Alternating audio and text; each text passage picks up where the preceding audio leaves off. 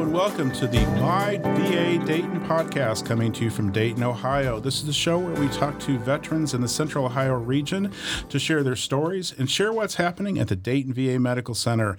I'm Scott Leese with your host, Greg Tucker, and we are from the Dayton VA Public Affairs Office and so excited to be here today.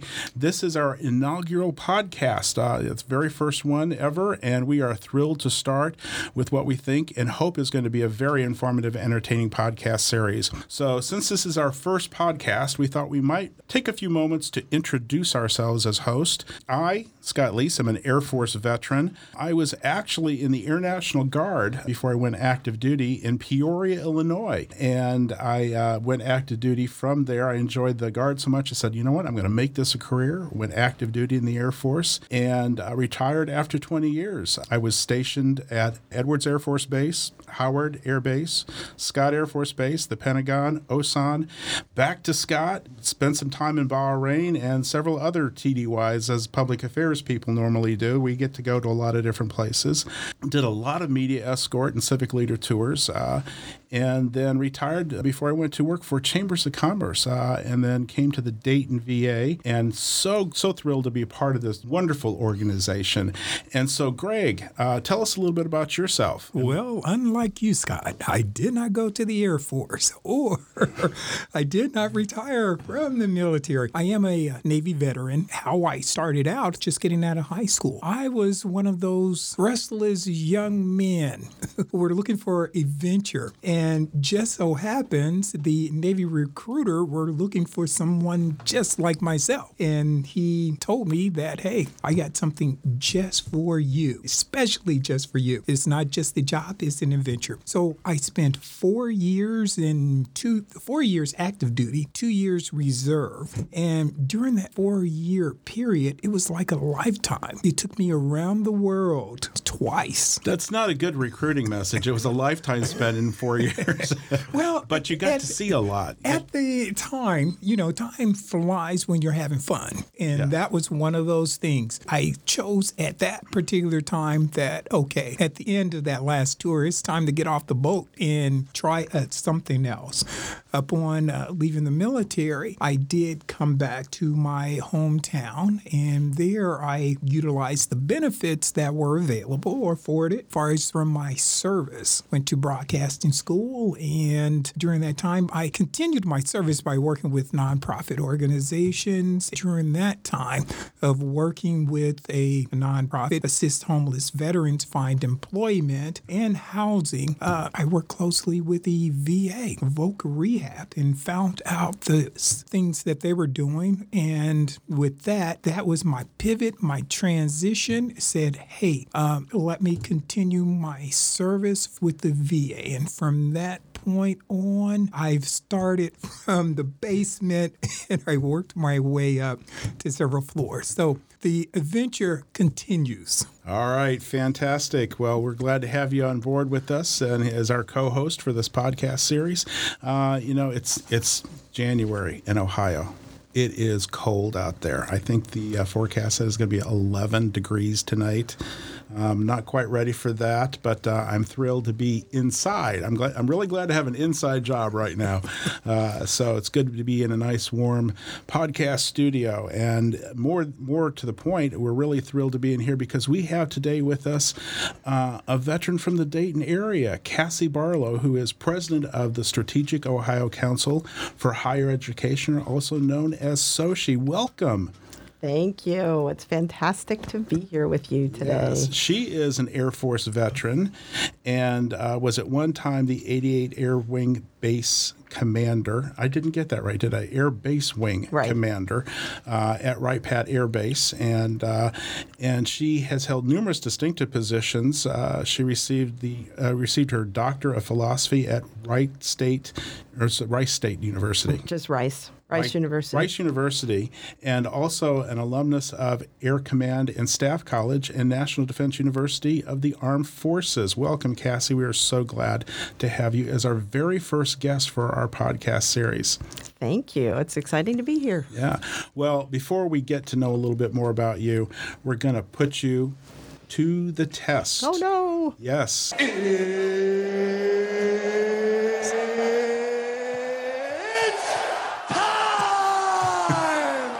That's right. It's time to play Don't Tell Me. I Think I Know That. Uh, the game where we put our guests to the test of their knowledge of military trivia. A game where listeners can play along to see if their minds are mired uh, in mounds of military minutia, as ours are. Uh, so, are you ready to take this challenge, Cassie? I certainly hope so. Okay. All right, well, here we go. Here is your first question What World War II general became the first commanding general of the Army Air Forces? Was it Happy Gilmore, Hap Arnold, Arnold Palmer, or all the above? It was definitely Hap Arnold. That's right. Excellent. Well, five star General Hap H. Arnold was a pioneer airman who was uh, taught to fly by, believe it or not, the Wright brothers. I don't know how many people in the Dayton area uh, know that. Dayton is well known for the Wright brothers themselves. Uh, but uh, Hap actually learned to uh, fly from the Wright brothers um, and uh, was commander of the Army Air Forces in victory over Germany and Japan in World War II. he was called Hap, dating back to his early days at West Point, because he always wore a smile. And uh, I don't know if did you know that? I did not know yes, that. Yes, that's how. That's good got, to know. That's how he got his nickname. Uh, and if you ever see pictures of him, he's always got a, a grin on his face. Uh, in fact, there were uh, stories of people who were called on the carpet who couldn't quite tell General Arnold was really not too happy with him because he was smiling at them, uh, even though he was raking them over the coals at the time. Uh, but uh, so we're going to go on to your next question. Let's see mm-hmm. how you do with this one. These get harder as they go along. Um, there is only one president who served as an enlisted man in the military and did not go on to become an officer. Was it Charlie Brown, James Brown, James Kennedy, or James Buchanan? It was James Buchanan. Uh, absolutely. Fantastic answer. Now, here's your final question. Oh, boy. Uh, and okay, this is not an Air Force question. Uh, we're switching to the Navy here. Oh, boy. Uh, this is this is more of Greg's territory. Uh, the Navy bell bottom trousers are commonly believed to be introduced in 1817 to permit to roll uh, to permit men to roll them above the knee when washing down what would it be their feet, their socks, the mizzen mast, or the decks? The deck for sure. That's right. You know your trivia. Excellent. All that's right. good. A lot of people would not have known that. That's you right. You know the other use of those. I bet I do. Would you say that they were lifesavers? Yeah. Yes, yes. And how would they do that? How would they say? They apparently fill them with air. Yes. I'm not sure what they wear while they're filling their pants with air, but we're not going to go there because this is a PG podcast. That's right. That's right. They would uh, take their shoes off, and so that didn't weigh them down, and then take the pants uh, and tie the pant legs in a knot, and then fill them with air so they can actually become a life preserver. Exactly. If in if in fact they were ever uh, put to the test. Of course, as a Navy vet, you knew yes. that. Yes. Right. Did you actually ever have to do that? Did you have to practice that? Well, they tell you about it. Oh, okay. Uh, we did not have to put it to the test. Kind of like your life preservers under your seat in, in the advent of this aircraft going in the water. You just hope it works. That's right. You don't really want to know where it's at. You just want to know it's there. okay, so Greg, uh, Cassie actually uh, got all three answers right. What did she win? Well, for getting all those answers correct. You have won our industrial strength or industrial strength chip clips. Awesome. you can never have enough chip clips. You can never have enough. Now, one thing I do have to warn you about with those chip clips, and that is they are industrial strength. So please do not put your finger in there because you might be minus a finger. Just right. or I'd have to take a trip yeah. to the VA medical center. That's right. Exactly. Um, and just like any good veteran, you always share the safety aspects of whatever we're talking about. So thank you. Not to be operated by children under 10. okay, well, thanks, uh, thanks for participating with that little trivia segment, Thank you. Cassie. And uh, we're going to take a quick break now. Hi, I'm Gary Sinise. Our veterans put we may never be able to repay them for their sacrifice, but we can show them just how much we appreciate all they've done. Please visit www.volunteer.va.gov. And we're back with Cassie Barlow, president of SOCHE. Tell me, Cassie, I understand you come from a large Italian family. I do. I do. How large? Uh, well, my, my dad was one of eight. Uh, he was the youngest of eight, which meant that I had a lot of extra parents around through my for my entire life, and and realistically, um, you know, Italian families are are very close, uh, and so we got together a lot and had a lot to share. And I have a, many many cousins. I can't even tell you how many um, because they're they're still duplicating. So um, on any on any one day, I'm not really sure. But um, I I look back very fondly on my my family and what we shared together. And especially the older generation because they shared the stories of what they would call the old country right? And um, how they came together when they first came into the country and how they how that bond worked and how they all stood up and helped each other. And um, it, it just was it just was fantastic to learn that over time and to be able to be part of that. And now I have the great memories. And I'm guessing there's probably a lot of memories of good food every time around the table. Tutti a tavola a mangiare. Absolutely, absolutely. And to this day, we share those old recipes amongst each other. And hey, do you have so and so's recipe? And do you have so? I mean, it's just um, you know fantastic to carry on those um, you know those great recipes and those great memories. Uh, matter of fact, a few weeks ago, I got a, a nice little box in the mail, and inside the box were some special Italian cookies that uh, we used to share as a family when I was younger. So to be able to get those in the mail at Christmas time just brought back a flood of memories. And uh, so you're Italian by descent, uh, but you've actually spent some time in Rome, right? We uh, were lucky enough to get to be spa- stationed overseas twice. Uh, once in um, England for two years, and once in Stuttgart, Germany for two years. And um, while we were in Stuttgart, we well, while we were in both places, we traveled all over Europe. And um, the the funny story of being in Rome is that we, um, you know, there was a volcano overseas a few years ago, which shut off all air travel. During that time, we just happened to be on spring break with our daughter on a cruise in the Mediterranean. Oh. So we, you know, we were watching what was happening with this volcano. We were hearing about the all air travel being canceled. So we got back to Rome and we were desperately, that's where our ship docked. We were So you didn't actually see a volcano erupting. It wasn't like Pompeii. Or no, no, no. We Okay. weren't. We weren't like watching the volcano. We just were affected by the volcano. And the funny thing is, we got off the ship, and I'm texting everybody, you know, making sure they know that that we're okay, right? Mm-hmm. Everybody, everything's fine. We're stuck in Rome, but everything's fine. Oh, that's too bad. and that's exactly the message I got back from my family. Oh, that's too bad. Stuck in Rome, really?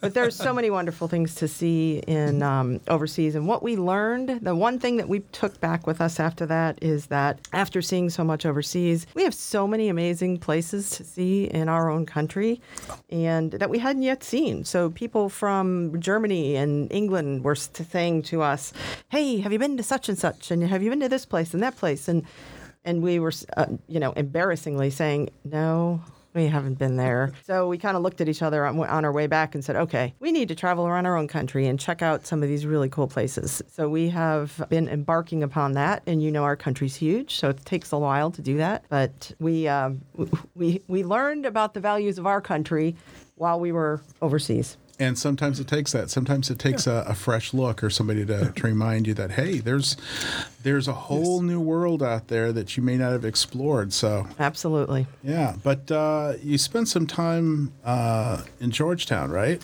I did. I um, I was was blessed to be to earn a uh, ROTC Air Force ROTC scholarship, and you know I grew up in a family where the thing I didn't tell you about my mom and dad is is that they were both teachers. So education was job one and incredibly important throughout our entire lives. So it was an expectation that we were going to go off to college. You know, we never talked about if, we talked about when and where. And we all knew that having parents that were teachers, we were going to have to find scholarships in order to go off to college. So that's what I did. I looked for a scholarship, found the Air Force ROTC scholarship, and uh, selected Georgetown.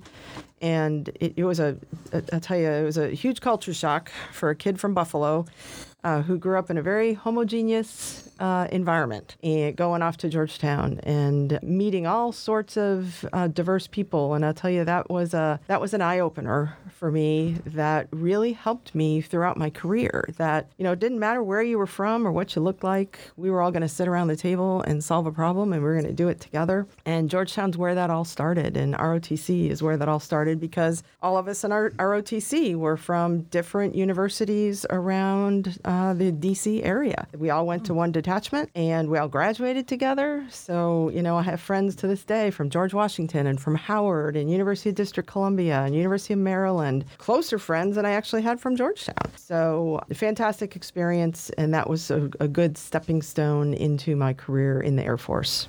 But I have a little intel that Uh-oh. tells me that when you were at Georgetown, you were known as a thrower.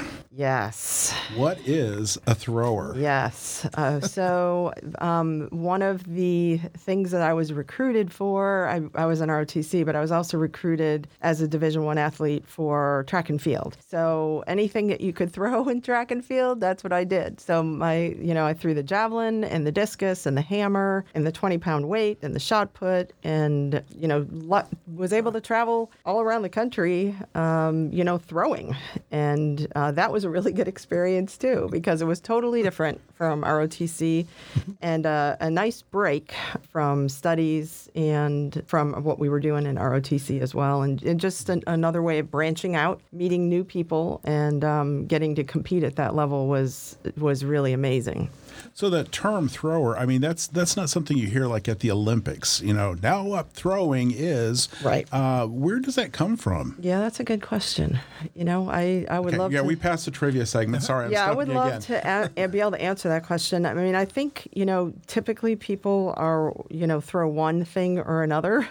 Um, you so know, you're a javelinist or right, shot right, putter or right, right. But you know, at, at Georgetown, we had a pretty small team. It wasn't huge. So uh, when I got there, I was a discus thrower and a javelin. I mean, that's how I got there. You know, that's how I was recruited. And then when I got there, my coach said, "Okay, we're going to learn this and this and this and this." next. Uh, right. And I said, okay. so um, I, I got to learn a lot, a lot of new muscle memory. Yeah. Well, you're a stealthy figure. I assume that you're still active. Uh, in physical activities, obviously. Uh, so are you still throwing, or, Yeah, or, or do you do something else now? Yeah, I, I do don't do as much throwing, too much arthritis, but I I am physically active. I think that's an important part of our lives and an important part of our health. And so I'm a I'm a I'm a bike rider, and obviously this time of year it's inside. Inside. Yes. Where are you riding inside? Yes, on my exercise bike. Ah, okay. Yes. The cycle is, what do they call it, spinning. Yes, yes, and um, it's been good for me. And um, you know, I'm a I'm a multitasker, so um, I get bored really easily while I'm uh, while I'm exercising. so being able to uh, ride a bike and read a book at the same time is crucial for me. And so be doing that inside obviously is is a lot safer than trying to do that while you're outside. So you've been riding that stationary bike. Is Yes. that a holdover from the Air Force days of the old uh, fitness test? You know, it might be. It might be. I never did good on that test because my heart rate was too low. So I used to have to ride the bike for a few minutes before the test even started to be able to get my heart rate to the point where they could that where I could actually pass the test, which is crazy because usually it's the other way around. Like you don't want your heart rate to go too high, but mine, I had a hard time getting it high enough to actually start the test. Right, fantastic. Well, we're going to take a quick break here, and when we come back, we'll learn more about Cassie's uh, career in the Air Force. My name is Corporal Bradley Joseph Seitz. Jerry Reed. Kate Weber. These are real veterans facing a real challenge. I have PTSD. And I have PTSD. I have PTSD.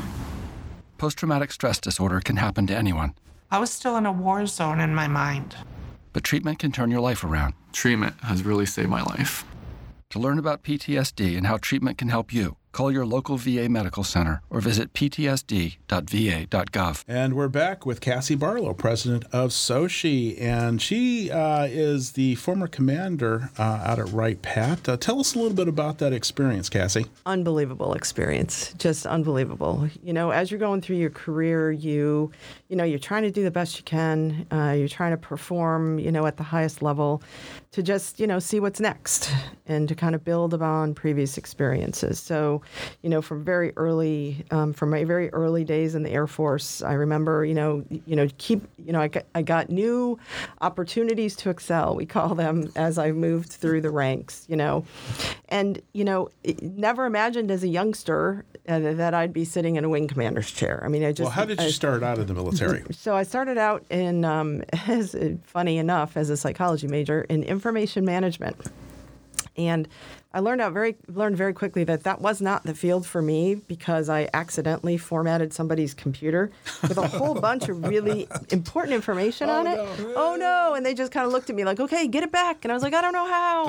That could be a sign. this could be, that, that was a huge sign, right? So luckily, I was able to switch and and become a behavioral Career scientist. transition. Oh, thank God! Thank thank God. So luckily, the Air Force saw that too, and I became a behavioral scientist and. Um, went off to do really fun research and development, and then um, the Air Force sent me to, to for a PhD in that time as well, which really put me down the pathway of development. Uh, workforce development for the next generation of, of Air Force members, which I absolutely loved, and it was a, definitely a passion for me something I'm still doing today. I feel like every day of my career was about, you know, helping people meet their goals and and developing that next generation. So uh, that's what led me, I think, to you know being a wing commander and. The thing that I loved about it most was being able to interact with so many different people in so many different career fields, and and um, you know showing that you care about people uh, and showing that that you will help them get their job done. It, you know, those were you know those were my sort of my mantras, uh, and I'll never forget the day that I walked into the entomology office on base. I walked in and they looked at me and they said, "Hey, you're our wing commander." And I said, Yes, I am. And they said, We've never had a wing commander in our office ever before. What are you doing here? And I said, Well, I just came to visit. I want to see what you guys do. And they said, Really? You want to see what we do? And you guys literally that led to a few hours of look at this animal we caught. Yeah. look at this cage and look what's over here. And look what it was it was fantastic but they were probably happy to see somebody come in that says i don't i want somebody to catch my mouse or something right, like that so. Right. So it was just fantastic and it was all about you know showing them hey you've got to, everybody on this base has an important job you know and it takes the entire base to you know in every single different specialty to operate that base. Mm-hmm and they're they're a, a critical part of it. Um, Absolutely. So anyway, it was about it was about taking care of people, you know, enabling them to do their job, you know, cheering them on. I just I just absolutely loved it. That that two years uh, went very very quickly, very quickly. So, did you, um, as a woman, find anything challenging as being a wing commander, uh, getting to that, attaining that rank and in that position, and then being in that position as a woman? Yeah, you know, throughout my career, uh, early on, I remember uh, looking around the table and, and noticing, ooh, I'm I'm the only one. I'm the only one here. And then I realized after a little while that that really wasn't very helpful. Having that um, realization wasn't really helpful. And it wasn't, it wasn't kind of getting me anywhere, and it was kind of a waste of time. And that I earned my place at the table by by showing what I could do and by taking care of airmen. And I was going to continue to do that. I was going to continue to earn my place at the table and then pull others to the table as well because I think that that job is critically important for those who, of us who don't look like everybody else.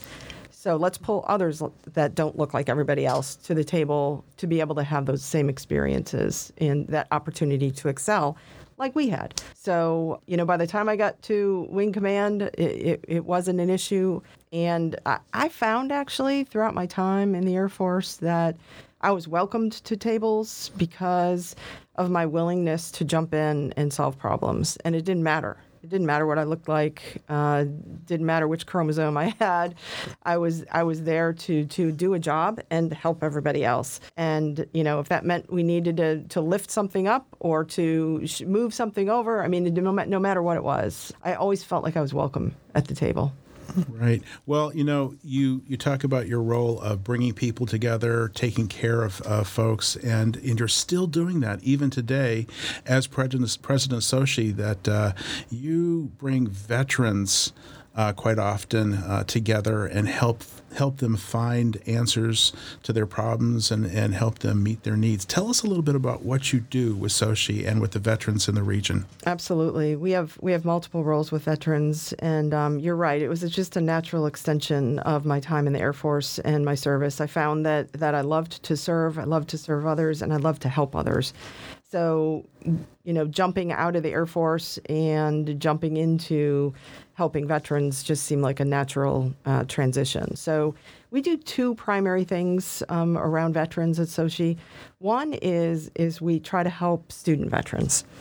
So, all of our 22 members in SOCHE have uh, veteran military centers. Uh, some bigger than others, uh, but it doesn't matter. It doesn't matter how big they are. The point is, is that they are there to help the student veterans succeed uh, in a variety of different ways. So what we do is we bring them together to share best practice and to help each other, because some people have answers that others don't, and they can always learn from each other. So we do that regularly. The other thing that we do is we are the chairs of the Greater Miami Valley My Veteran Community, which is a community veteran engagement board um, using VA vernacular. And it is about bringing together any organization that wants to be at the table with the sole purpose of improving services to veterans.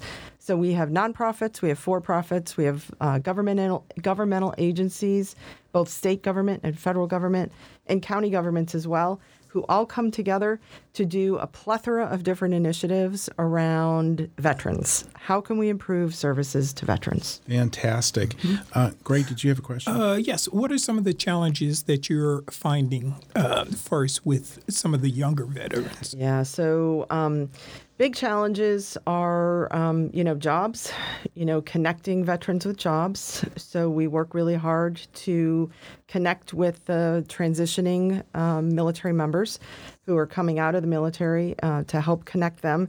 And we want to be the place in Dayton, Ohio, we want to be the place where they're going to come. And we are starting to find veterans from all over the country who are reaching out to us and, and asking for our help, which is exactly what we want because we want them here. They have the skill sets that we need. Um, we also have an initiative called VetsLink, and through VetsLink, it's a United Way 211 line. And through VetsLink, we learn that um, some veterans are, are having issues with food, food insecurity. And so that's something that we teamed up with the Dayton Food Bank and we are helping to provide veterans the food they need through our community food bank. And we found that we needed to ease into that a little bit with veterans because veterans weren't necessarily comfortable going directly to the food bank. They wanted to go to a place where they were comfortable, which is the VA. So we started, you know, our partners uh, started with a food bank, as you as you both know, at the at the VA and veterans came in droves. They came. And now we've transitioned them to the food bank and that operation is going really well and veterans are getting the food that they need to survive. Uh, and you know there's other things like through VetsLink that we're learning, you know there's veterans sometimes that can't pay um, you know their electric bill or their you know their heating bill and so we're we're helping them connect. It's all about resources. That's what we've learned through this this community veteran engagement board. It is all about connecting veterans with resources. We have so many fantastic resources out there, but they're not any good if people don't know about them. Absolutely. That's true. So that's what we've been focusing on. There, there is that image out there for veterans that they can't ask for help. That they have, they're coming from a culture uh, where they are to be independent, or or there's a pride uh, uh, that they cannot overcome. And it's amazing. Uh, a lot of people don't realize how many veterans are out there who are in need, I, either need a food pantry or need other assistance. Uh, we have veterans now who are younger veterans uh, coming back from Iraq and Afghanistan who need help uh, that they're they're too prideful to come and seek assistance for PTSD and other Mm-hmm. issues they have. Uh, do you find that a challenge in what you're doing at SOCHE? You know, it's a little bit of a challenge specifically for um, student veterans. You know, if you're struggling with PTSD and you need some accommodations, we've had veterans afraid, like you mentioned, to say anything.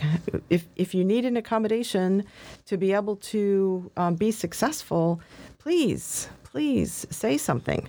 Please call the, the VetsLink 211 line. Please call the VA line and, and get the assistance you need because we want you to be successful. Not only want, we need you to be successful in our country. We absolutely need veterans to be successful.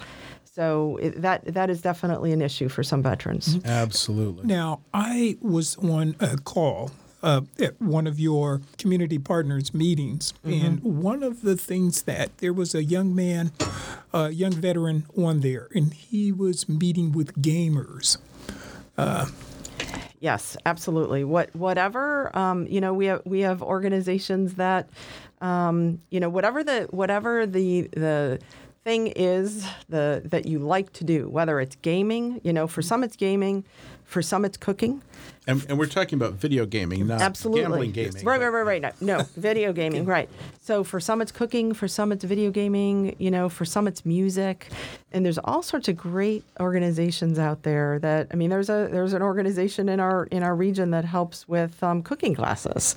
And it's all free. And it's, you know, so there's things that veterans can jump into to to help them through their PTSD. I mean, there's even equine therapy. There's all sorts of great things out there. And there's a lot of organizations that are helping veterans get uh, service dogs as well to help them.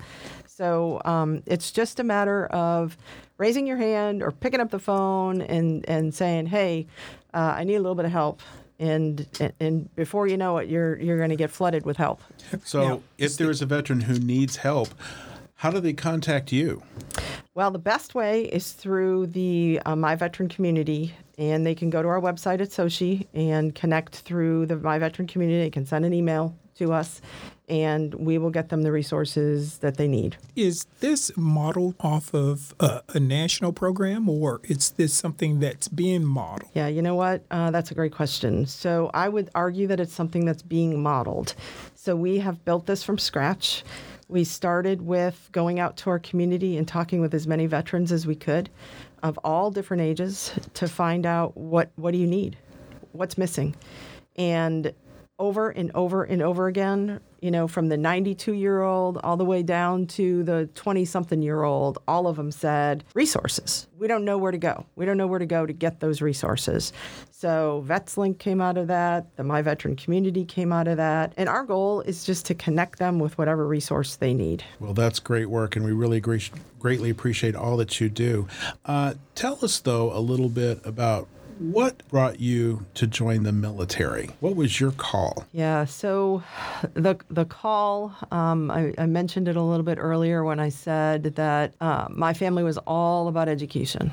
It was all about education, and education was so important. And I saw the military as an opportunity to. The military cares about education too. Uh, so I saw the military as an opportunity to um, to kickstart my education and to and it's funny because as soon as, as soon as I finished the first degree, I was looking at okay, what's next? You know, what's can I can I get my master's degree now? Um, wait a minute, the Air Force will pay for my PhD. What? And I can go to Air Command and Staff College, and I can go to National War College. I'm obviously I'm a student at heart definitely a student at heart. I think it's in my blood. So it started with education, and then I'll tell you that within the first few years, and I was only going to spend four years. That was it. I was going to do my four years, and I was going to be gone. And after that first few years, I learned that I was a I was a student of leadership, and I loved to lead, and I couldn't get enough. I absolutely couldn't get enough. So every time the Air Force offered me a new opportunity, hey, how about going here and doing this, and how about going there and doing that? I, I just couldn't get enough. So um, if the Air Force would have let me, I'd probably still be there today, leading something. Um, but I, I love the fact that I get to help and lead within the community as well. Sure. What advice would you give a young person? Uh, I would I would say um, you know follow follow that uh, follow that passion um, when it comes to a potential career of service. Uh, and I would also say that if you can think of a career field, it exists in the military. Any career field you could possibly think of, it exists in the in the military, and you can get fantastic training. You can get fantastic education. I used to tell my young troops if you get out of our military without a degree of some sort, I am going to find you. And it's not going to be a pretty conversation. um, it, it's free. Go get your degree. Um, you know, learn a skill. And then whenever you're ready, you can step into your community and you can give to your community with whatever that skill is that you've learned. Um, but the military has so much to give to youngsters. And um, we need more who are willing to serve. It does. It really does. You know, that I actually got a great education through the military. I did not know what I wanted to be until I went into the military and uh, just happened to fall into public affairs. The uh, uh, I was in the Air National Guard first, uh, and the PAO actually gave me a tour around the facility. And it really was the second person I talked to mm-hmm. in the military, um, and uh, it was uh, an eye opener and and a love affair at the very beginning. Mm-hmm. Uh, got my you know my education in journalism, and they wanted to make me a broadcaster. Uh, but I said, nope, sorry, I'm in the Guard. I got to go back to Peoria, Illinois. You can't send me overseas.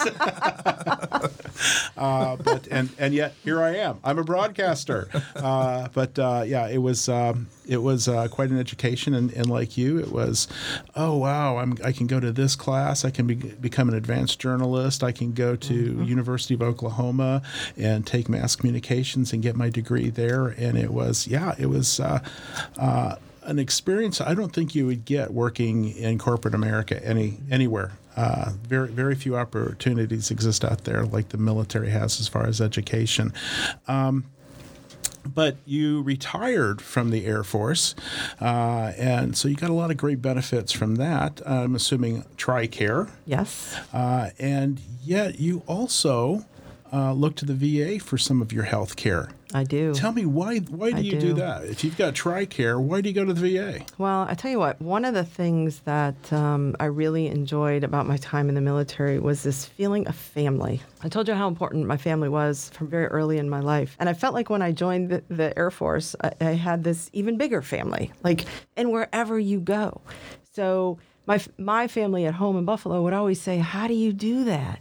How do you transition every few years and go to a new place and find a new house and find a new school? I mean, how do you do that? And for me, it was like, well, because I have a family, no matter where I go, they're who are welcoming you and helping you find all those things. So the VA is no different. The VA is that family.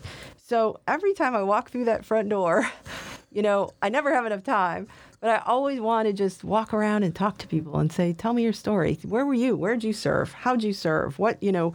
And because there are so many um, family members inside the VA, uh, people who we served with, and maybe people who served in similar places to where we served, but maybe 30 years before we were there. You know, so that's um, on top of. Let me just say, on top of fantastic, very thorough care um, I've never had such thorough care um, as I've had at the VA. I'll, I will tell you that. Um, my, my primary care provider has asked me some questions that nobody has ever asked me ever which i was you know i had to sit back and say wow I, I'm, I'm just incredibly impressed by that so extremely thorough extremely caring and that family piece that you just can't replace you have a starting point in any waiting room to talk to anybody.